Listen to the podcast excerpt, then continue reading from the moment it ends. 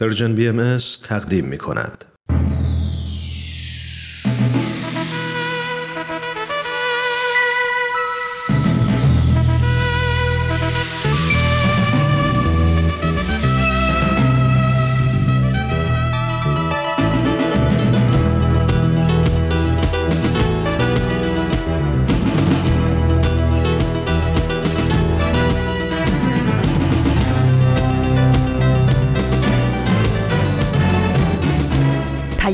دوست، برنامه‌ای برای تفاهم و پیوند دلها.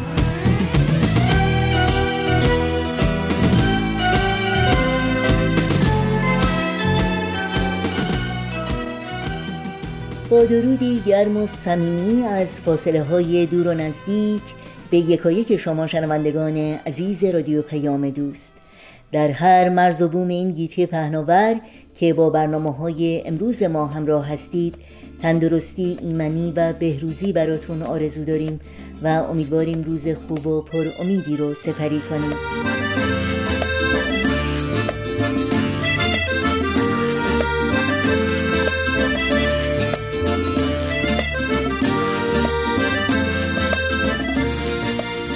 نوشین هستم و همراه با همکارانم میزبان این پیام دوست.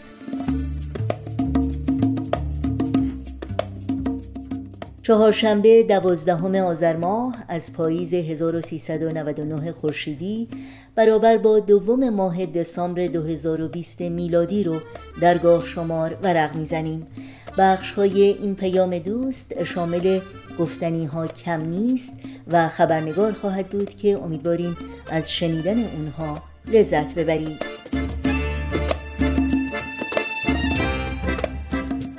و برای مطرح کردن نظرها، پیشنهادها، پرسشها و انتقادهای خودتون حتما با ما در تماس باشید و از این راه در تهیه برنامه‌های مورد علاقتون به ما یاری بدید.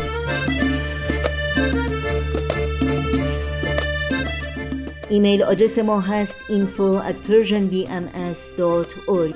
شماره تلفن ما 001-703-671-828-828 و شماره ما در واتساپ هست 001-240-560-2414.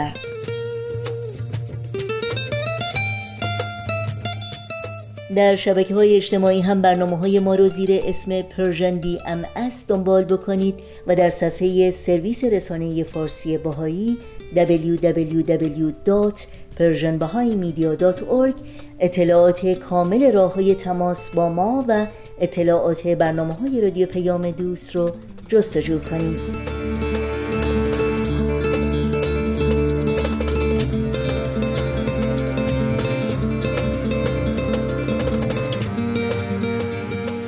این صدای رادیو پیام دوست. از شما دعوت میکنم با برنامه‌های امروز با ما همراه باشید.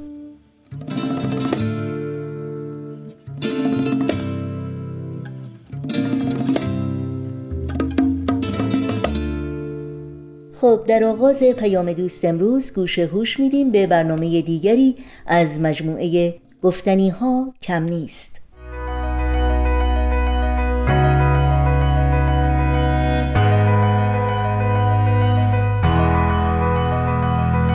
من کیمیا فروغی هستم. اومدم تا از قصه زندگی آدم‌ها بگم.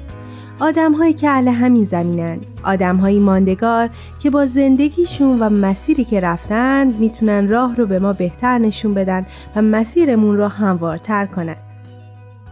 به نظر من همه ما آدم‌ها برای هدفی به دنیا آمدیم و چه عالی میشه اگه برای رسیدن به هدفمون بهترین خودمون باشیم.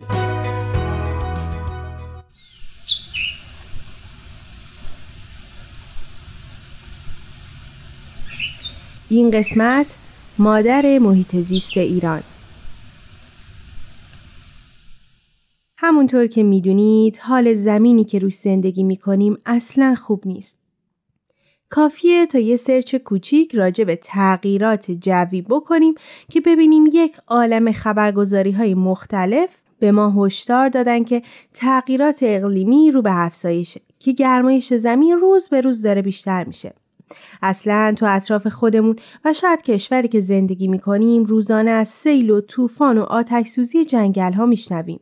رفتم تا از چند نفر بپرسم با وضعیت محیط زیست آینده رو چطوری میبینن و وظیفه ما در قبال آینده زمین چی هست؟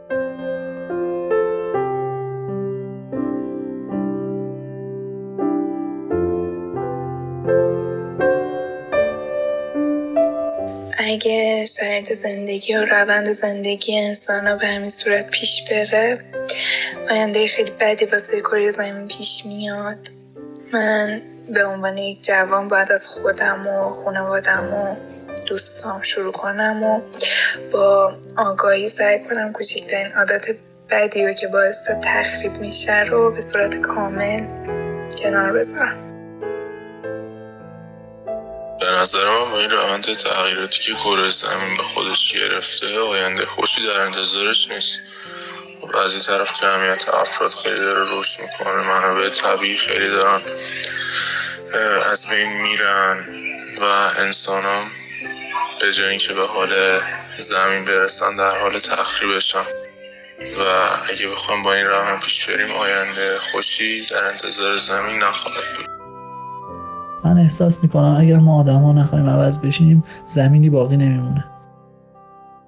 به نظر من اگر ما از خودمون شروع کنیم و سعی کنیم تغییر کنیم میتونیم زمین رو نجات بدیم.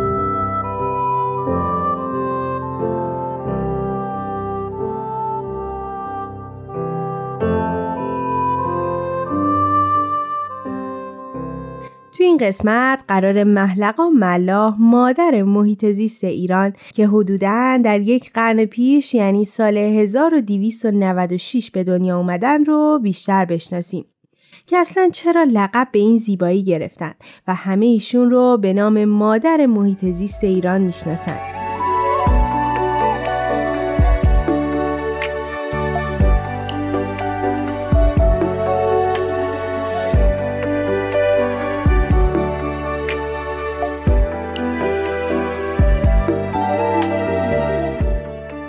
محلقا ملاح در یک خانواده تحصیل کرده به دنیا آمده و حتی مادر بزرگشون بیبی خانم از سرابادی بنیانگذار اولین دبستان دخترانه در ایران بودن.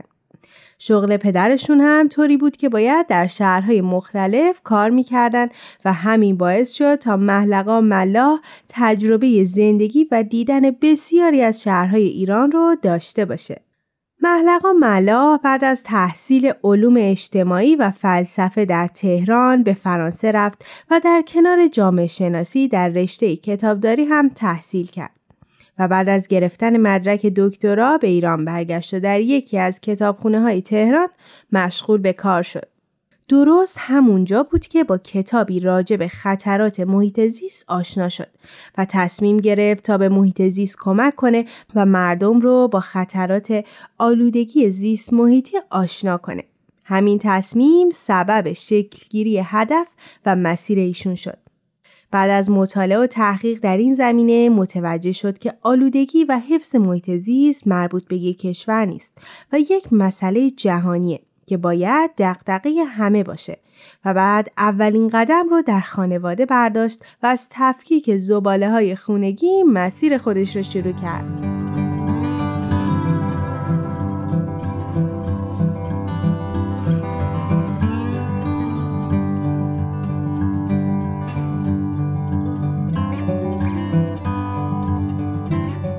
محلقا ملاح باور داشت که زنان تأثیر بسیاری روی پرورش و تربیت نسل بعد از خودشون و همینطور کنترل جمعیت در جامعه رو میذارن و اینکه مادر یک معلم بالفطره است که میتونه با آموزش دادن درست نسلی مسئول و آگاه برای فردای زمین تربیت بکنه.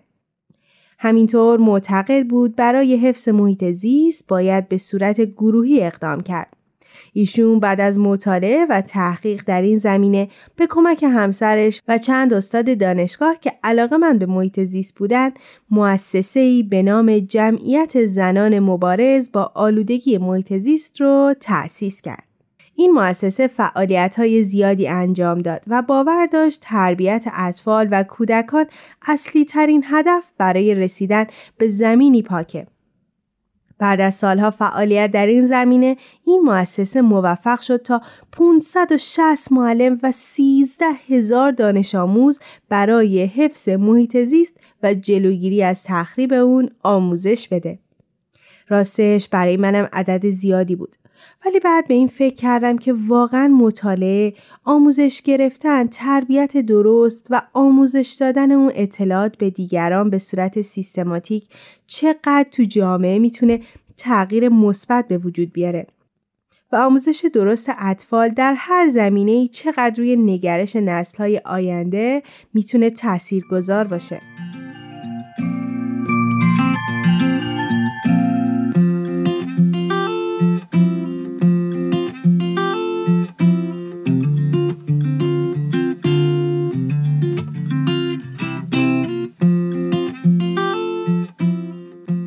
همونطور که گفتم، محلقا ملاح این تغییر و این تأثیر گذاشتن رو از خودش و در خانواده شروع کرد.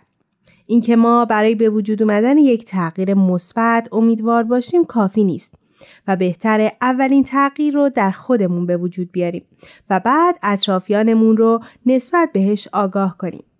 خب جالبه که بدونید محلقا ملاح بیشتر از 60 سال هست که هیچ زباله‌ای تولید نکردن و روششون اینطوری هست که در حیاط خونه‌ای که زندگی می‌کنن گودالی ساختن و زباله‌های تر مثل تفاله چای، پوست میوه و مواد غذایی رو در گودال می‌ریزن تا به کود تبدیل بشه. و بعد از استفاده از زباله‌های خشک اونها رو برای بازیافت کنار می‌ذارن. به جای دستمال کاغذی از دستمال پارچه‌ای استفاده می‌کنن و به جای کیسه‌های پلاستیکی هم از کیف و ساک‌های پارچه‌ای.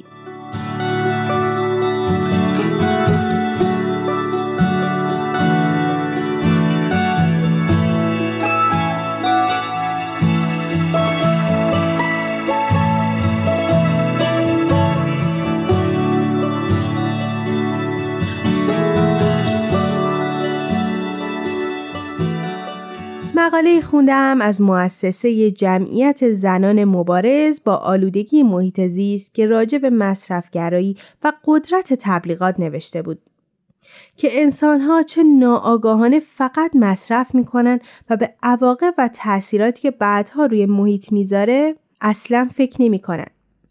سری تلنگر خوردم که چقدر از ما جزء این مصرف کننده ها هستیم که میشه گفت گول تبلیغاتو خوردیم.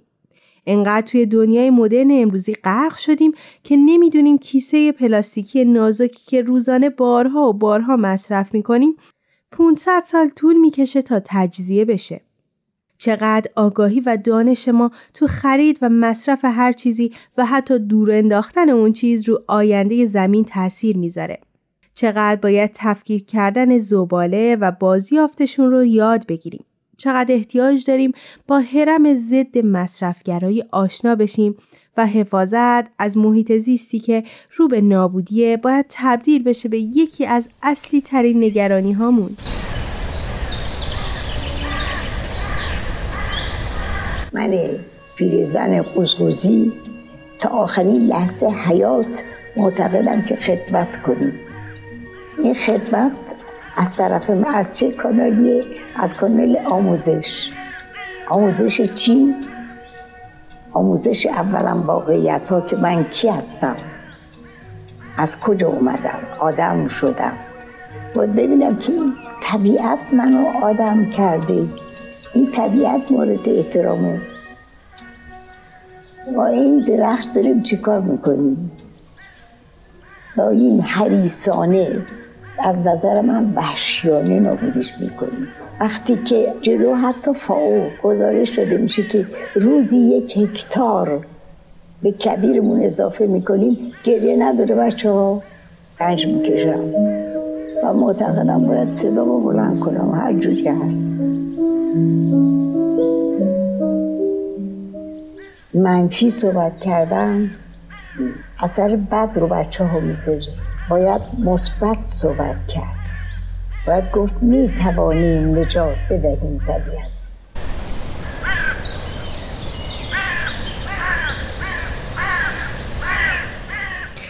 صدای محلقا ملاح رو شنیدید که از فیلم همه درختان من که راجع به ایشون بود پیدا کردم. راستش درسته که هر کدوم از ما هدفهای مختلفی داریم و مسیرهای متفاوتی رو طی می‌کنیم و شاید فکر کنیم کار رو باید به کاردان بسپاریم و بگیم نجات زمین وظیفه فعالان و مسئولان محیط زیسته. ولی به نظر من فارغ از هر چیزی به عنوان یک جوان، به عنوان یک انسان دغدغه‌های مشترک زیادی داریم و تو این زمینه وظیفه داریم تا به زمینی که روی زندگی می‌کنیم، زمینی که خونه مشترک همه ماست، به هوایی که نفس می‌کشیم و آبی که می‌نوشیم اهمیت بدیم. احتیاج داریم که آگاهی کسب کنیم و چقدر عالی میشه تا این آگاهی و راه‌هایی که برای مقابله با تخریب محیط زیست رو بلدیم با دیگران هم در میون بذاریم. من تمام داستان خانم ملاح و مؤسسه‌شون رو نگفتم، ولی شما با یک سرچ ساده میتونید مقاله‌های مرتبط با محیط زیست رو مطالعه کنید. فراستی مستندی به اسم همه درختان من رو میتونید تماشا کنید تا با محلقا ملاح و راه‌ها و کارهاشون در زمینه محافظت از محیط زیست آشنا بشید.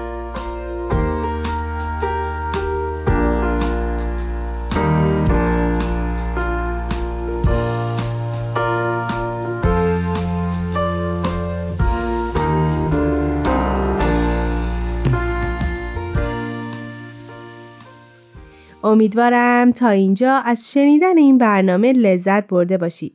خوشحال میشیم شما هم اگر الگویی دارید اسم اون شخص رو برای ما از طریق Persian BMS کانتکت در تلگرام بفرستید. ممنون که با ما بودید تا یک شخصیت ماندگار رو با هم بشناسیم. شما میتونید این برنامه رو از تارنما، تلگرام و ساوند کلاد Persian BMS دنبال کنید و از همین راه نظرها و پیشنهاداتتون رو برای ما بفرستید. این هم بگم اگر از طریق پادکست به ما گوش میکنید خوشحال میشیم که به برنامه هایی که دوست داشتید امتیاز بدید. امیدوارم تا مسیر زندگی برای رسیدن به هدفتون هموار باشه. تا برنامه بعد، خدا نگهدارتون.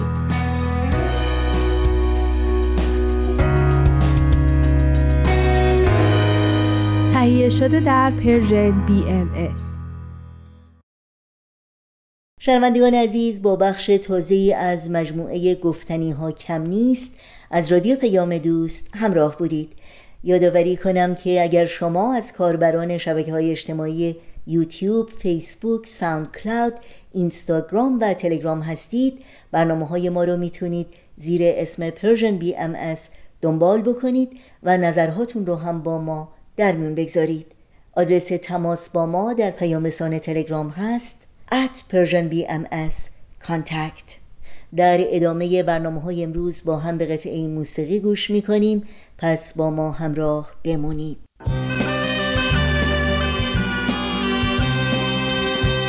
نگاه کن من چه بی پروا، چه بی پروا به مرز قصه های کهنه میتازم. نگاه کن با چه سرسختی تو این سرما برای عشق یه فصل تازه میسازم، یه فصل پاک، یه فصل امن و بی وحشت برای تو که یه گلبرگ زود رنجی، یه فصل گرم و راحت زیر پوست من برای تو که با ارزش ندیم گنجی.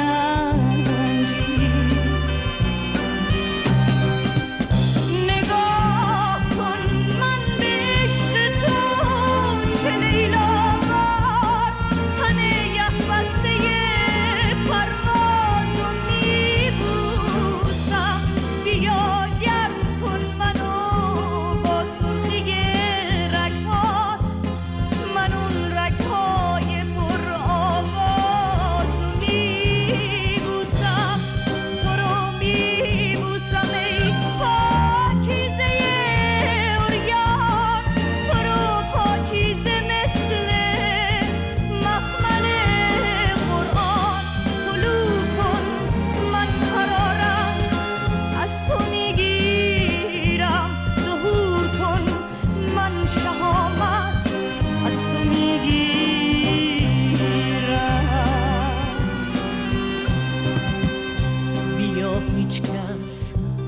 مثل من و تو عاشق نیست، مثل ما عاشق و همسایه و همدم.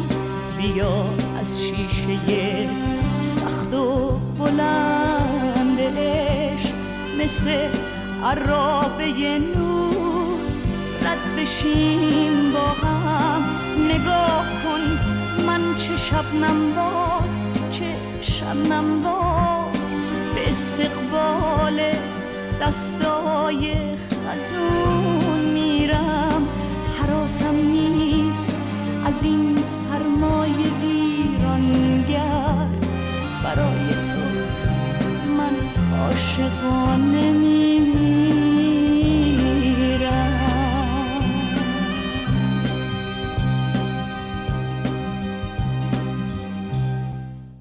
در این ساعت از برنامه‌های امروز رادیو پیام دوست با همسری میزنیم به اتاق خبرنگار. خبرنگار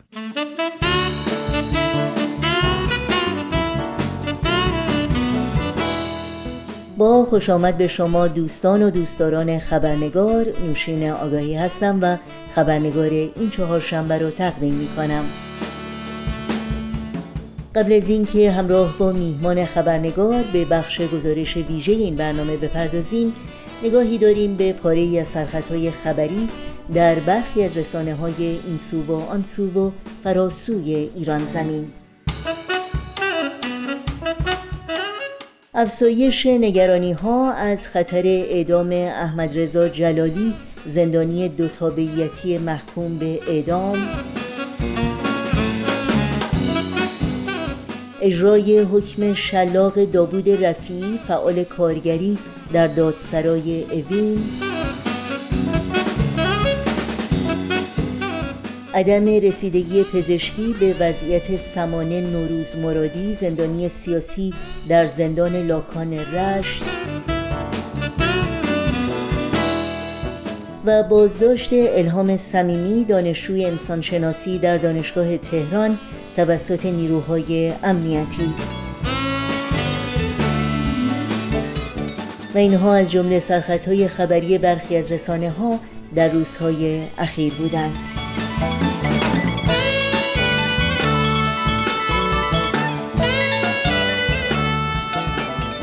اما سازمان ملل در قطعنامه اخیر خود که به تصویب کمیته مجمع عمومی این سازمان رسید، نقض حقوق بشر در ایران را محکوم کرد و از جمهوری اسلامی ایران خواست تا حقوق بشر را برای همه شهروندانش از جمله پیروان آیین بهایی رعایت کند.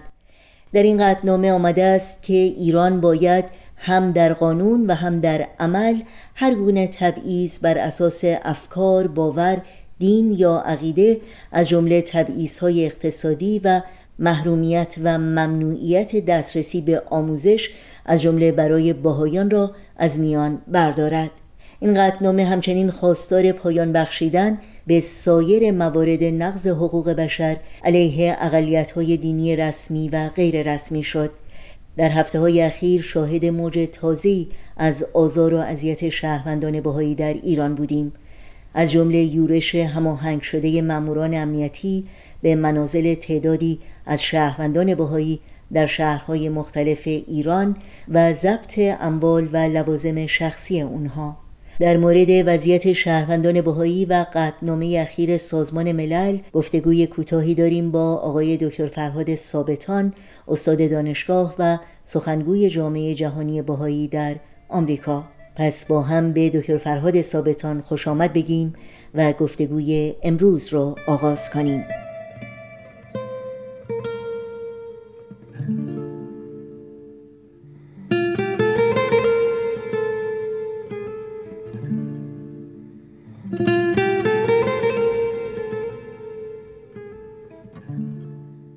آقای دکتر فرهاد ثابتان، به برنامه خبرنگار بسیار خوش آمدین. ممنونم از این که وقتتون رو به ما دادین. خیلی ممنون از دعوت شما. خوشحالم که فرصتی پیش اومده یک بار دیگه در خدمت شما و شنوندگان شما باشم. خیلی ممنون. آقای دکتر ثابتان، متاسفانه گفتگوی امروز ما مجدداً در مورد نقض حقوق بشر در ایران هست و همینطور تداوم آزار و اذیت شهروندان بهایی که همونطور که میدونید در روزها و هفته‌های اخیر شدت پیدا کرده.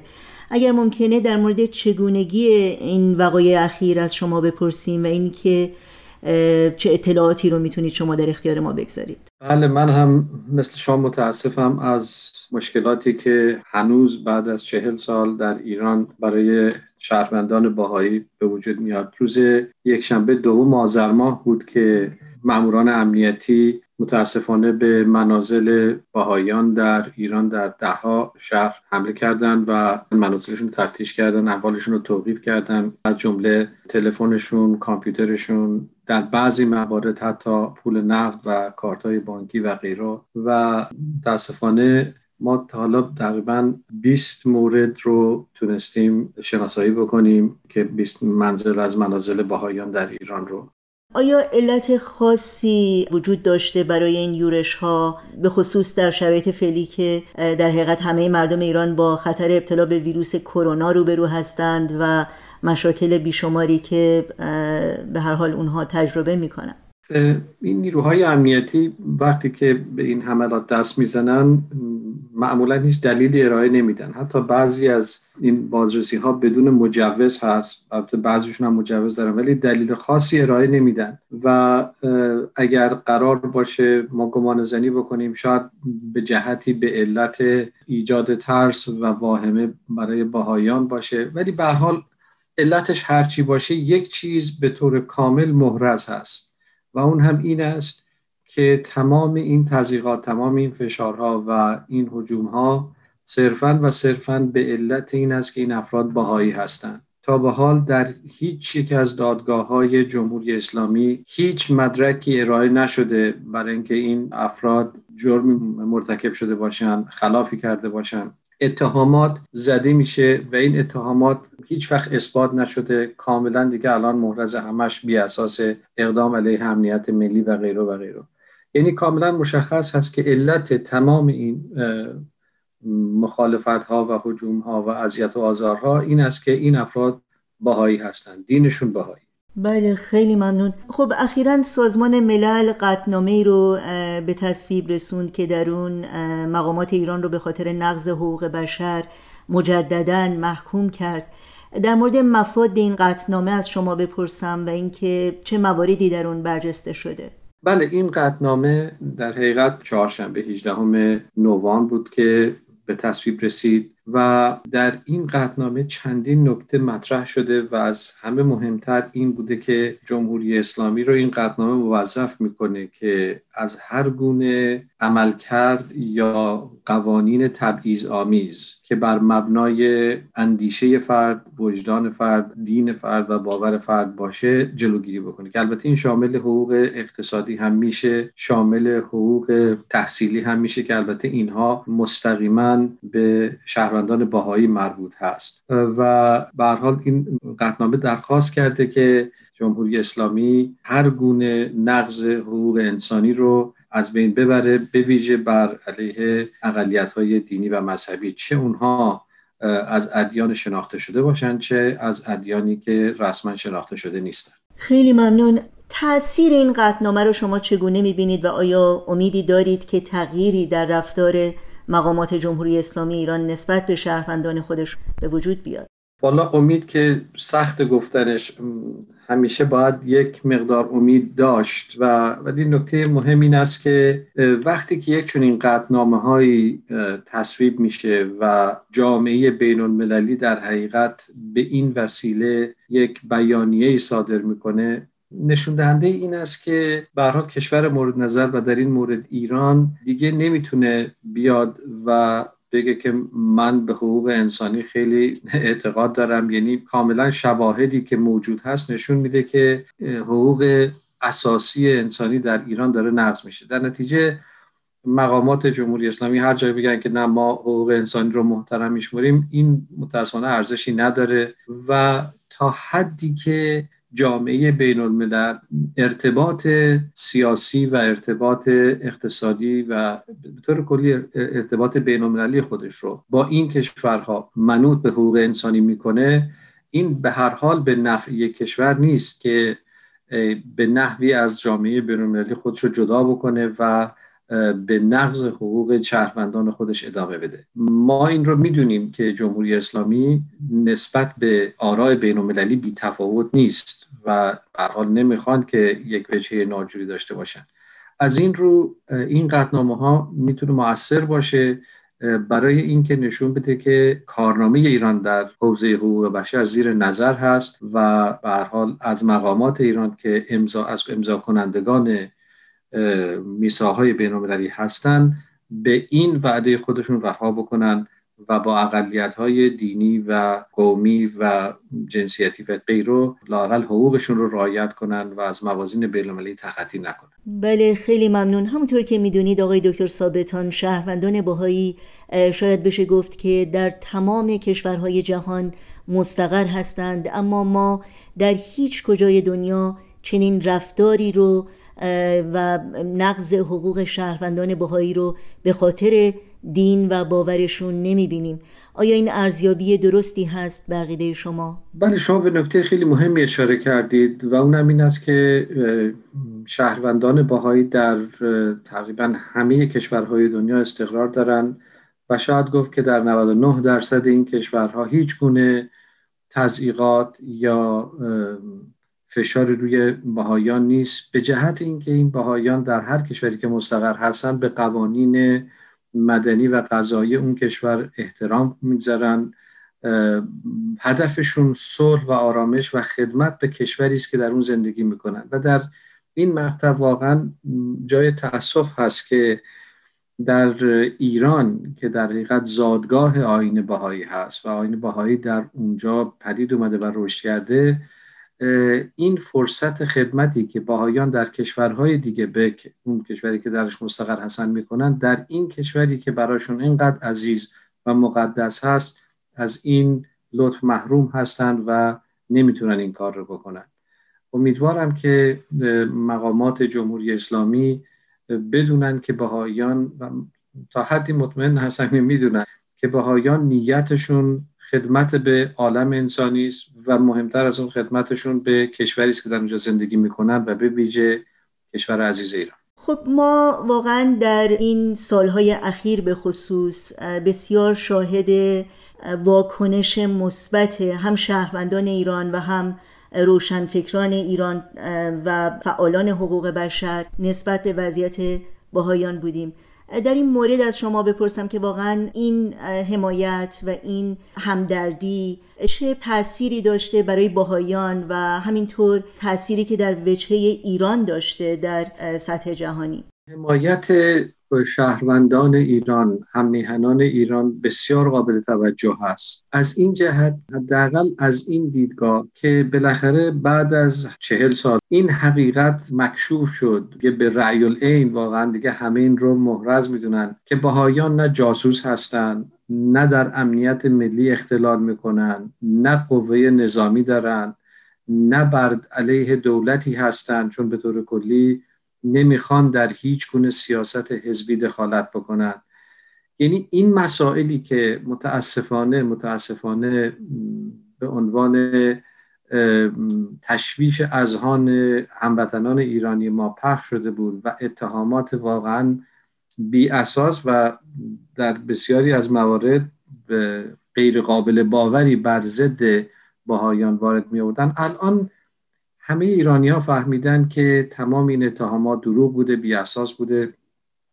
اون تصویری که از یک شهروند بهایی ترسیم می‌شده به هیچ وجه حقیقت نداره و البته هموطنان ایرانی ما آنچنان فرهیخته هستند که خودشون دنبال حقیقت هستند و می‌خوان ببینن حقیقت چیه و این حقیقت کشف شده. به نظر من این یکی از بهترین و بزرگترین دستاوردهایی است که ما بهش نائل شدیم و اونم کشف حقیقت هست.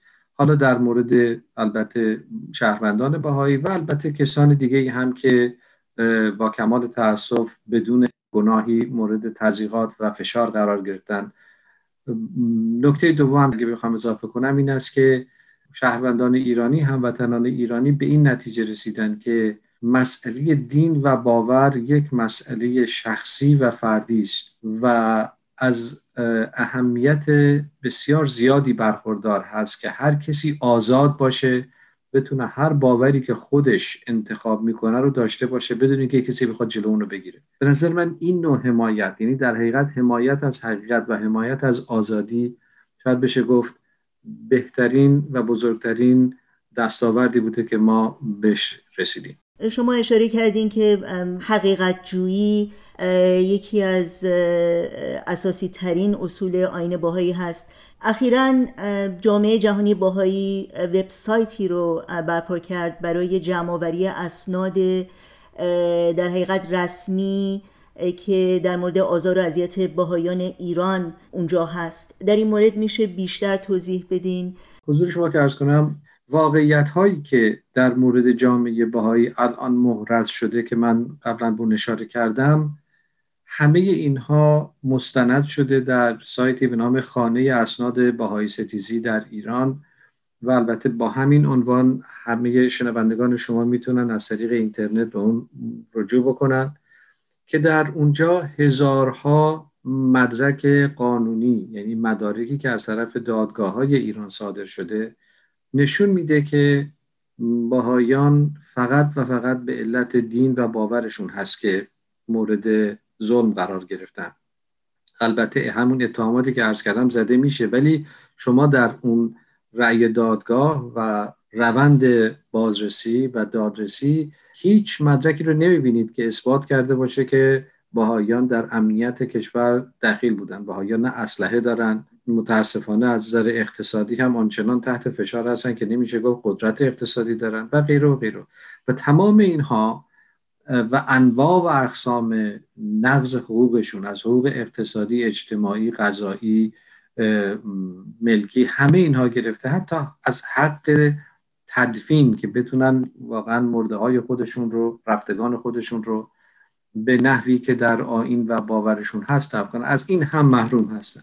تمام اینها در اون سایت، که عرض کردم، سایت خانه اسناد بهایی ستیزی، اینها مستند شده و محققین و کسانی که مایل هستن میتونن در این مورد برن تحقیق کنن. و البته نشانه ای از عشق و اون علاقه ای که جامعه بهایی به ایران داره، اون هم میشه گفت در یک سایت دیگری به نام بهایان هست، که بهایان ایران، که مخصوص در حقیقت شهروندان ایران هست که باز بتونن با چشم و بصیرت خودشون آموزه های آیین بهایی رو تدقیق بکنن، جستجو کنن و ببینن که به هر حال این دین چی داره میگه. این آیینی که شهروندانش به این شدت مورد ظلم و آزار قرار گرفتن، اینها به چه موازینی قائل هستند، به چه اصولی پایبند هستند. تمام اینها البته در اون سایت هست که اگر دسترسی داشته باشن میتونن بهش برسن. همه اینها هست تحت bahai.org میتونن از اونجا بهش دسترسی داشته باشن. بی نهایت سپاسگزارم آقای دکتر فرهاد ثابتان از وقتتون و از اطلاعات ارزنده‌ای که با ما و شنوندگانمون در میون گذاشتین. خیلی ممنون از فرصتی که به من دادید. انشالله که بتونیم در مورد موضوعهای مثبت و بهتری در آینده صحبت کنیم. انشالله، ما هم امیدواریم. خیلی ممنون.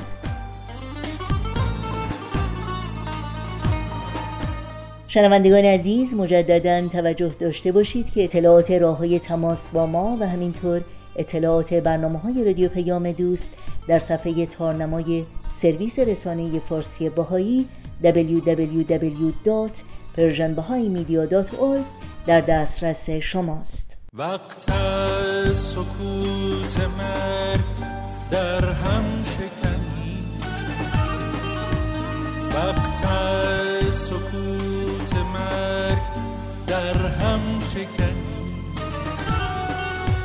بیداد تو را بلند فریاد کنی.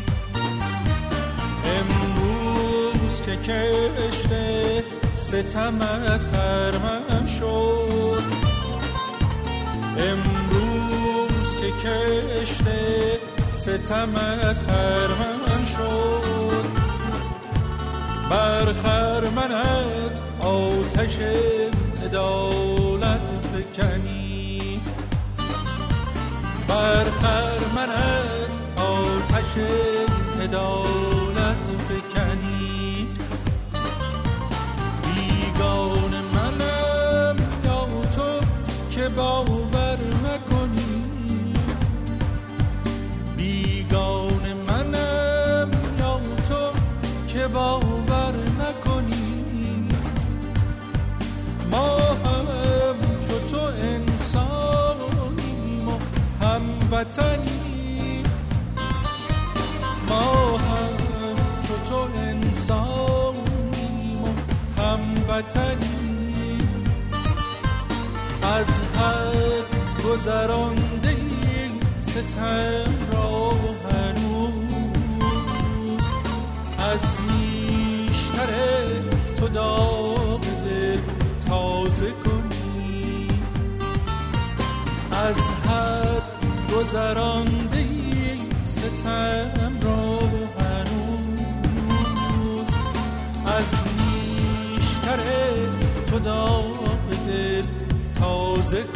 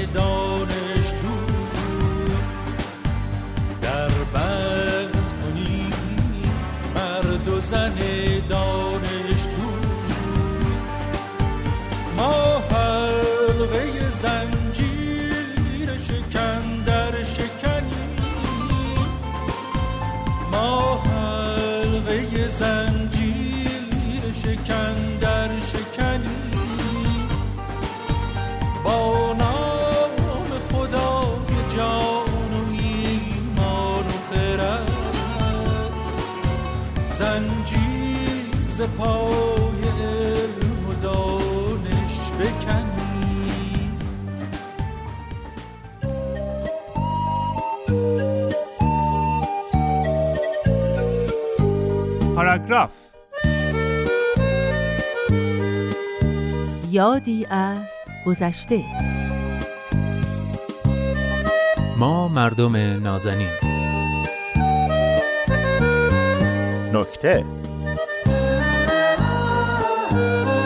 آیه های ملکوت. همه اینها در بولتن پرژن BMS تقدیم می‌کند. پنجشنبه‌ها بولتن در رادیو پیام دوست. در اینجا به پایان برنامه‌های این چهارشنبه رادیو پیام دوست می‌رسیم. همراه با تمامی همکارانم در بخش تولید رادیو پیام دوست از همراهی شما سپاسگزاریم و به همگی شما خدا نگهدار میگیم. تا روزی دیگر و برنامه‌ای دیگر شاد و پاینده و پیروز باشید.